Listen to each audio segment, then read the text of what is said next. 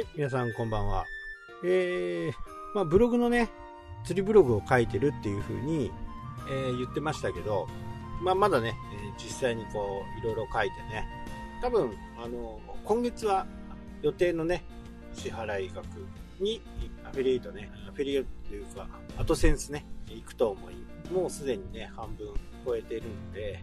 月半分以上経ってはいますけど、残り3分の1ぐらいなんでね。で、これブログの方に、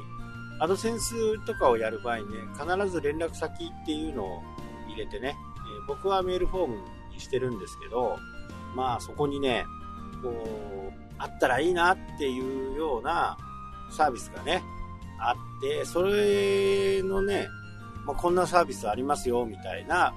まあ、営業メールをね、来て、多分これは使えるんじゃないかなというふうにね、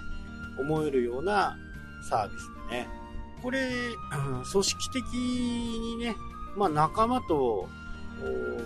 毎日、ここね、クリックしてね、みたいな感じの仕事をすると、結構いいお金になるかなと。まあ、ポイ活じゃなくてね、ポチ活ですね、これはね。なかなかね、これはいいかなというふうに思ってます。まあ、ただ仕事となるとね、しっかりこう考えていかなきゃならないんで、まあ僕はね、あの、そこまで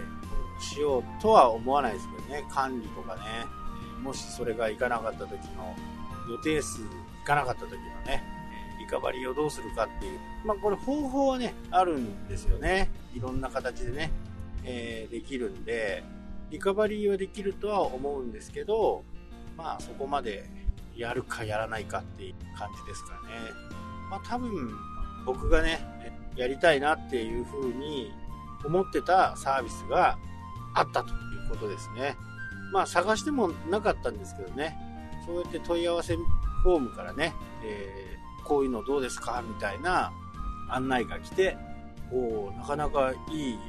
サービスじゃないっていうふうに思いましたね。全国にね、友達が何人、信用できる友達ですね、でもね、そういう人たちが、こことここを、この時間とかね、その一日のうちに必ずクリックしてね、みたいな感じでやると、どうだろうね。まあ、あとはね、分母の問題ですよね。そういうサービスを受けたいっていう人がどれだけいるかっていうことでね、まあそうだね、ポイカポチ活でね、1万円ぐらいにはなるかなというふうには思いますね。だからサービス的にはね、これ分母がどんどん大きくなったら、結構いい感じのね、え、ビジネスになるのかなと。例えば、そういうサイトがえ10件あったらね、10, 10個の URL、10個のところのね、バナーを踏みに行くっていうやつですね。これ自動とかでやっちゃうと、トラフィックエクスチェンジャーとかっていうのはね、無料、今無料じゃないのかな。有料かなんかであるんですけど、それって言うなればロボットでね、やるんで、それがペナルティとされた時に、こう、登録が外れちゃったりね、することがあるんですけど、これあくまでね、あのー、手動でやれば、まあそこをね、解読することができないんでね。まあファンの人なんかは、こう毎日、そのブログ読みに行くじゃないですか。まあそこを逆手に取った感じですかね。だから全然あの、違法でも何でもないんですよね。まあそういったサービスなどね、いろいろあって、こう、なかなかいいところにね、目をつけてるなというふうに、正直こう思いましたね。まあ、結構ね、こう、ブログ村はね、やっぱり上位の方に来ると結構アクセスも上がるんですよ。まあ、この辺も理解されているっていう、多分ブロガーが始めたようなサービスなのかなっていうふうにね、えー、感じますね。で、それもこう手動でね、やるんで、もう友達集めて、いろんな地域、いろんな地方からね、アクセスをすることで、まあ、裏をかくっていうかね、えー、そういうことができるんで、非常にこう、いいのかなというふうには思いますね。まこれがね、あのー、サービスを見つけるやり方かなと。で、中途半端に勉強していると、いや、これこうだからダメじゃないっていうようなね、ことになると思うんですけど、そこの会社は、まあいろいろこう、要点もね、あの、ランディングページみたいなね、申し込みページのところにも行ったんですけど、僕の見る限り、ななかなか知ってるなと。で、どういう時にペナルティになるのとか、まあその辺もね、明確には書いてないんですけど、それを想像させるぐらいの文字をね、文字が書かれてました。ここはね、結構いい感じで成功してるんじゃないかなというふうには思いますね。やっ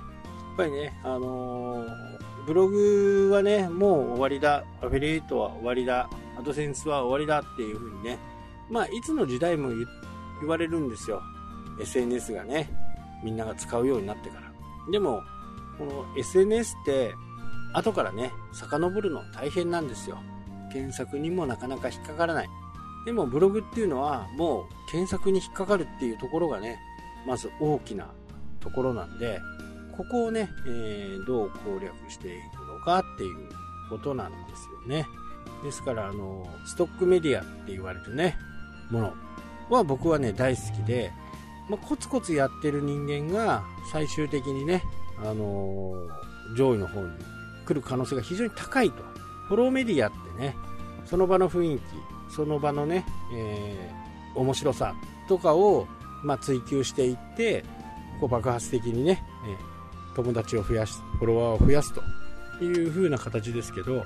もうストックコンテンツの場合は、もう日々をね、コツコツやっていくことで、そこから検索によってね、ファンを集めていくいう形。まだまだね、